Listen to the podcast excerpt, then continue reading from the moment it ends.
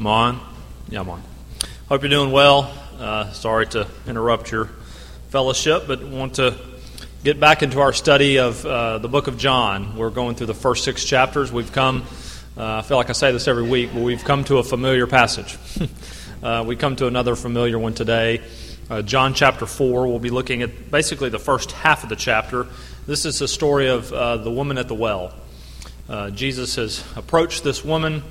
Uh, he's asked for a drink of water, and really what's going on here is not so shocking and surprising to us, but it would have been very shocking and surprising to the original readers. Why is Jesus talking to this woman?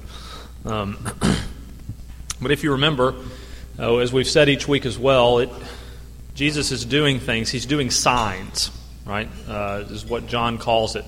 It's everything. Nothing's out of place. Nothing's by chance. Jesus is. Um, actions are pointing us, they're signifying something, they're telling us something about Himself or about the kingdom of God or about salvation.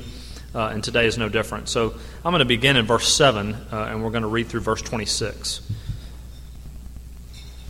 A woman, a woman from Samaria came to draw water, and Jesus said to her, Give me a drink. For his disciples had gone away into the city to buy food. The Samaritan woman said to him, How is it that you, a Jew, ask for a drink from me, a woman of Samaria?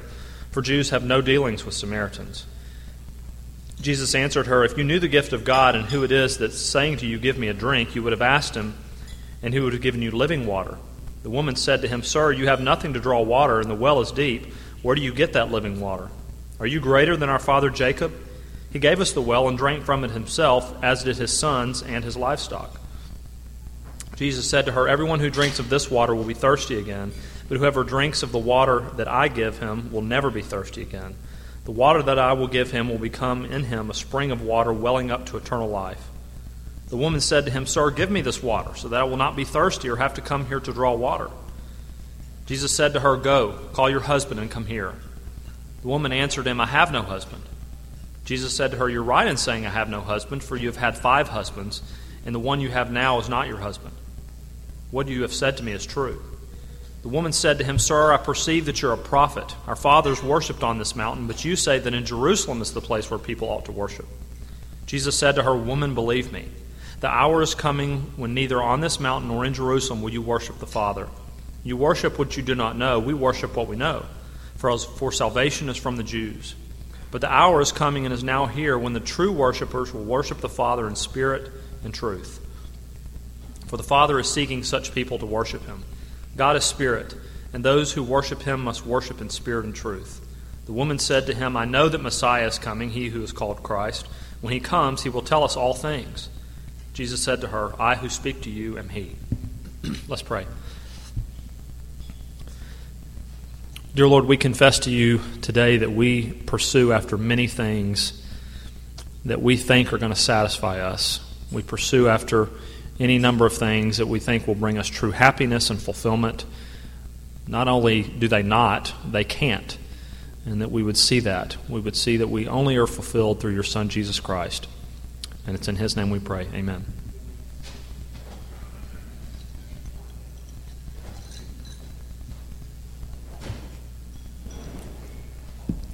Back in 2001, baseball superstar Alex Rodriguez signed what at the time was the most lucrative contract in the history of sports. Over 10 years, the Texas Rangers were going to pay him $252 million. Now, since then, there have been contracts for more. In fact, Giancarlo Stanton, who plays for the Miami Marlins this past off season, signed a contract for 13 years, $325 million. You'd be interested to know he will lose 140 million of that in taxes. How about that? But back to Rodriguez. He signs this contract. Everyone at that point believed he was the best player in baseball. He even had the ability to become the greatest player that had ever played. He was a shortstop for the Mariners, and the Texas Rangers signed him in the offseason. Now, since the time he signed that contract, he has been suspended on two occasions for performance enhancing drugs, human growth hormone, not the, the, uh, the most recent, he was suspended for the entire 2014 season. Upon his first suspension, he was interviewed. Alex Rodriguez, why did you do this? You knew that it was wrong. You knew that there was testing now in baseball for these things. Why did you do it? His answer was very interesting. I didn't feel like I had a choice, is what he said. He wasn't offering an excuse for himself. He was saying, I didn't feel like I had a choice based on the expectations that had been given to me. I'd been given this huge contract. Everybody said how great I was. I had to produce what was expected of me. You see, I have an opinion about sports today. I don't think so much the problem with sports is the greed, though there is greed. I think the problem is, is that players are so glory hungry. They want to be known as the greatest of all time. All, you can't watch a sports show without who is the greatest first baseman, who is the greatest basketball player or quarterback. And so you hear athletes say, I want to be known as the greatest at my position or in my sport of all time. And so that becomes their insatiable appetite. What must I do to achieve that? So I'm going to do it. And that's basically what Alex Rodriguez was saying. I didn't feel like I had a choice because I had to live up to these expectations.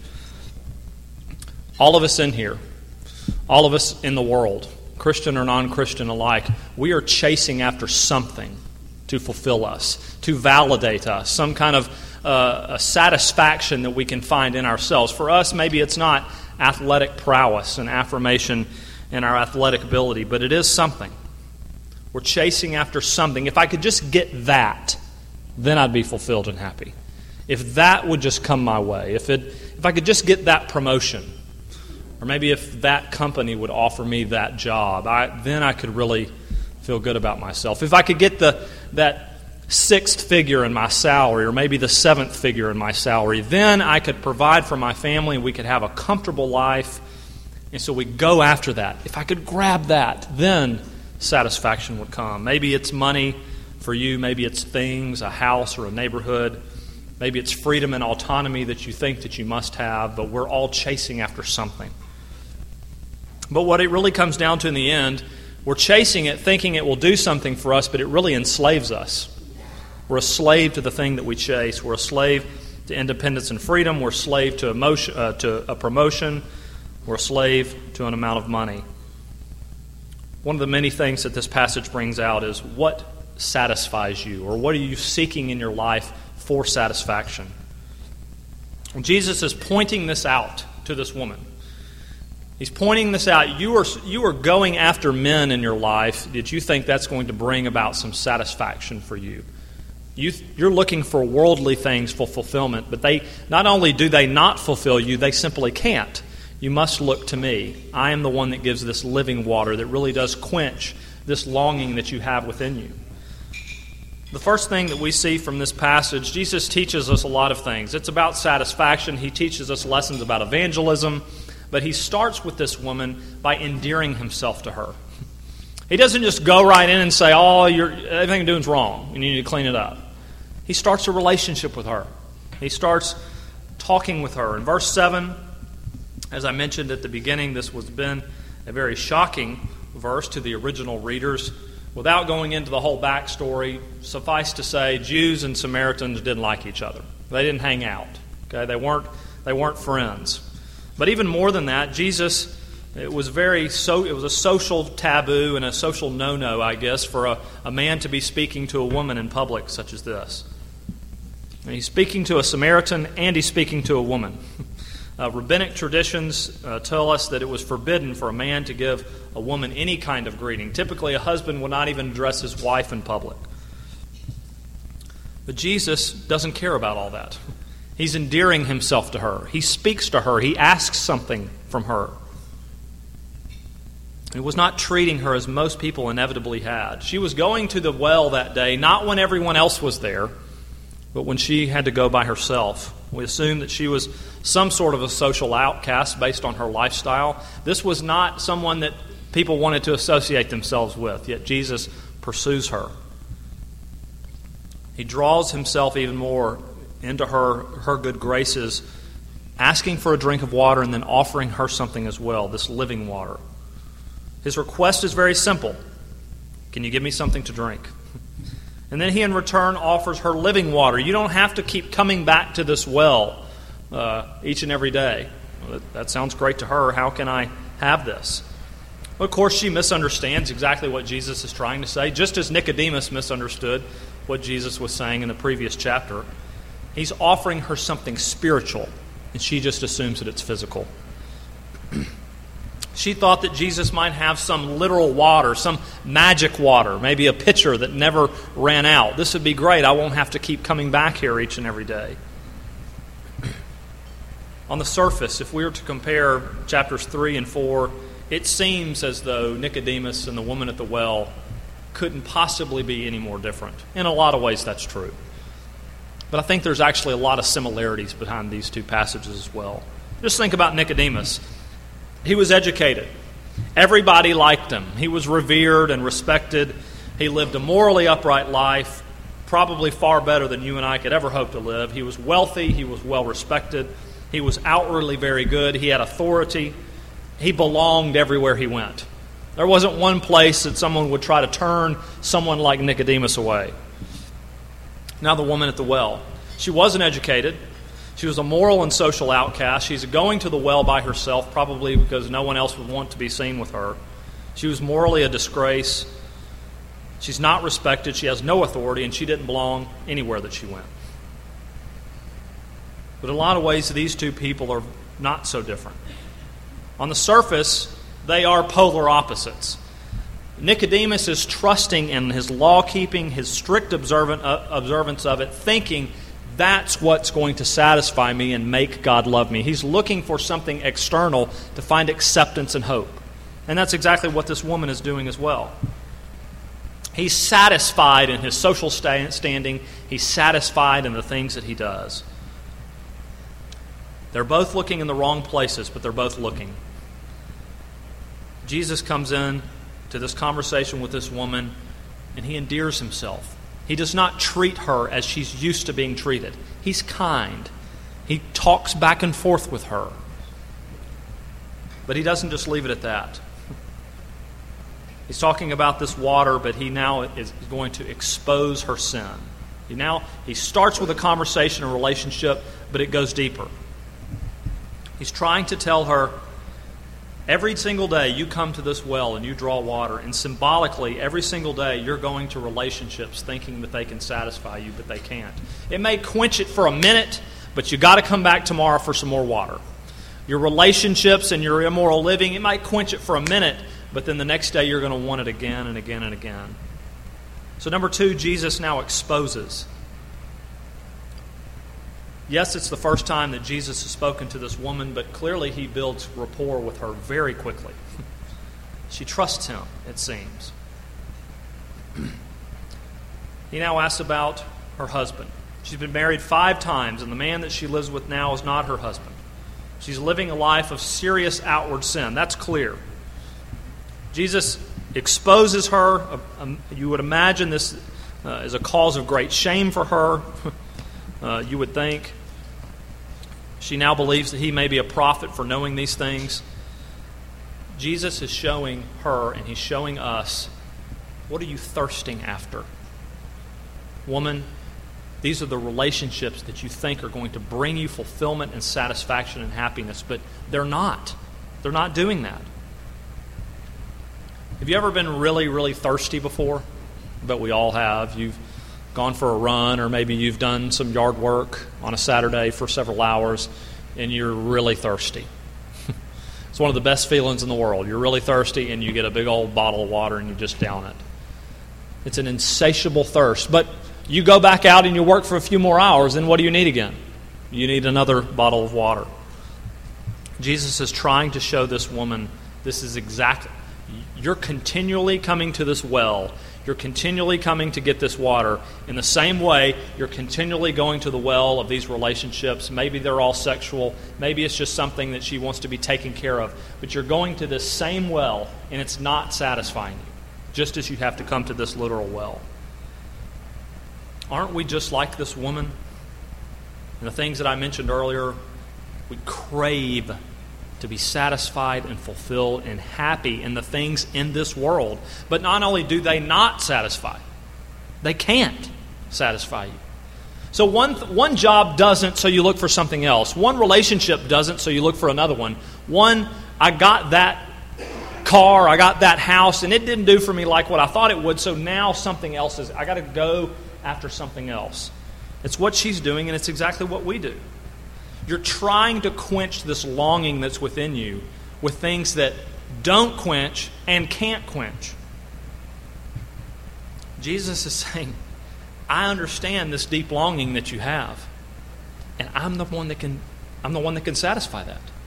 You can't find it in the places that you're looking. An obvious question I think that this passage asks is I love Jesus. I've been following him. I have faith in him, but I don't always feel this satisfaction that it talks of. Have you ever felt that way? I, I love Jesus, but I don't. Sometimes we talk of the, the feeling of fulfillment and satisfaction in him, but I, that hasn't been my experience of him. Why not? Well, it doesn't say anything about an, an adequacy in him, but often it's our sinfulness that always trips us up from experiencing him that way. Lastly, Jesus encourages. Jesus doesn't leave this woman in her predicament. He doesn't just expose her sin and then send her on her way in shame and sadness for what she's done. Before we look at exactly what Jesus says, I think he shows us a lot about how we can evangelize our friends, talk to people. He gives us some great directives here. What does Jesus first do? He talks to this woman in ways that she can understand. He doesn't use this Christian jargon that might not make sense, and he doesn't use all these grand terms. He relates to her. He uses an illustration that she did every single day about drawing water. He gets on her level. He talks to her in ways that she can understand. He doesn't talk down to her. He clearly says, Don't you see the need that you have? I think there's a lot we can learn from that as we talk to others that don't know Christ. He's honest and direct. He doesn't offer her something easy, he doesn't overlook her sin. He's being honest with her about the predicament that she's in. He treats her as a person. He doesn't care about the social faux pas. He doesn't care anything about what he should or should not do. In speaking to a woman, he talks to her. He has a relationship with her. This isn't a performed speech that he gives. He's keen. He understands people and he speaks to her very winsomely and compassionately. He doesn't offer some easy believism. He doesn't just sweep her sin under the rug. He calls her to change. And lastly, he shows a great sensitivity for her. He doesn't care about social pressures and standards, he loves her well. So, what does Jesus offer her? Well, he offers her living water. He offers her the gift of God. Just as he was imploring Nicodemus in the previous chapter, you need a new heart. You need to be born from above, literally, is what it means there. He's saying, he's saying to this woman, I have water that you need that will quench the, the desires that you have within you. But it's only found in me. You've got to come to me. The Messiah that, you, that she begins to speak of at the end of the passage, I am He. I'm the one that you've been looking for. I'm the one that's been talked about. I am superior to Jacob, this person that you revere, this well, uh, whom he, the, the well that he had dug. I'm superior because in me is salvation. when will we stop chasing after earthly pleasures and treasures and rest in Jesus? People in this world, we can look around, they have every material thing they could ever want. Just look at the people of Hollywood. They've got all the fame, they have the fortunes, they have the beautiful homes, they have the beautiful looks, and they seem to be the most miserable people out there. They're dissatisfied and they're troubled. John Calvin says, He who does not aspire to the kingdom of God, but rests satisfied with the conveniences of the present life, seeks nothing else than to fill his belly. In like manner, there are many persons in the present day who would gladly embrace the gospel if it were free from the bitterness of the cross and it brought nothing but carnal pleasures. Why are you seeking Christ today? Are you seeking Him because of the earthly blessings you believe He can give? Are you seeking salvation? Are you just seeking satisfaction for your longings? What are you looking for in your life? I can't answer it for you. What are you looking for your, in your life to satisfy you like only Christ can. What, what well are you drinking from? the well of earthly pleasures or the well of Jesus Christ and His love? Let me close with this story, and I, let me warn you on the front end it's a bit graphic, but it illustrates very well, I think, this point. You probably all remember listening to radio personality Paul Harvey. Uh, he tells the story of an Eskimo. Eskimos had have wolf problems very often, or so I'm told. Of course, I don't understand, but uh, this is how an Eskimo kills a wolf. The account is very grisly, but it offers fresh insight to the consuming and self destructive nature of sin. This is how an Eskimo kills a wolf. He takes a knife blade and he dips the knife blade into blood and then he freezes it. And then he puts more blood on the knife blade. He freezes it again. And he does this over and over and over and over and over again, sometimes as many as 10 times. And he sticks the blade into the ground, the handle first, so that the blade is sticking out. The wolf has a very keen sense of smell, and eventually one wolf is going to come and investigate what's going on with this knife. It wants that blood, it smells it, it it's enticed by it, and he begins to lick this knife. And more and more, it gets through each layer and it's taking this blood in and it loves it and it craves it more and more and more. And finally, it gets to the very bottom and it begins licking this very sharp blade. But it wants this blood so much that it now can't discern between the blood that had been on the knife and its own blood, which is now severing its tongue. And in the morning, the wolf will be dead right next to the knife blade. This is exactly what our sin is doing to us. We don't see it. We crave this sinful life. We crave this sinful activity, perhaps, that we think is going to fulfill us and satisfy us, and we want it over and over and over. Maybe, well, something new is going to provide that satisfaction and fulfillment, but little do we see what it's actually doing to us. What are you craving more than Jesus? And what would you tell someone that doesn't know him? What if you had just a few minutes? If you had a dear friend or maybe even someone that you didn't know, you had just a few minutes to talk to him about what Jesus means to you, what God has done. You wanted to passionately and winsomely tell them about Jesus. What would you say? I think Jesus gives us a great directive in this passage. Don't you see, friend, loved one, whoever it may be, you're pursuing after things in your life that you want to satisfy yourself, but you're, be, you're becoming enslaved to them. And don't you see how they're killing you? I love a Savior. I have a Jesus that provides for these deepest longings. Come to know Him and love Him. Exposing to people that their deepest longing can be met in Jesus Christ, not in the things of this world. Just like this wolf, they will meet a the most gruesome demise. What is it for you that you wish you just had a little bit more of? And the plan that you have for your life would really begin to take shape. Believe in the Lord Jesus Christ. It says in verse 23 the hour is coming and is now here when the true worshipers will worship the Father in spirit and truth, for the Father is seeking such people to worship him. God is spirit, and those who worship him must worship in spirit and truth. The woman said to him, I know that Messiah is coming. When he comes, he will tell us all things. And Jesus said to her, I who speak to you am he. He's looking for people to worship him in spirit and truth. Come to this Savior. He is here, and he, he satisfies our deepest longings. Let's pray.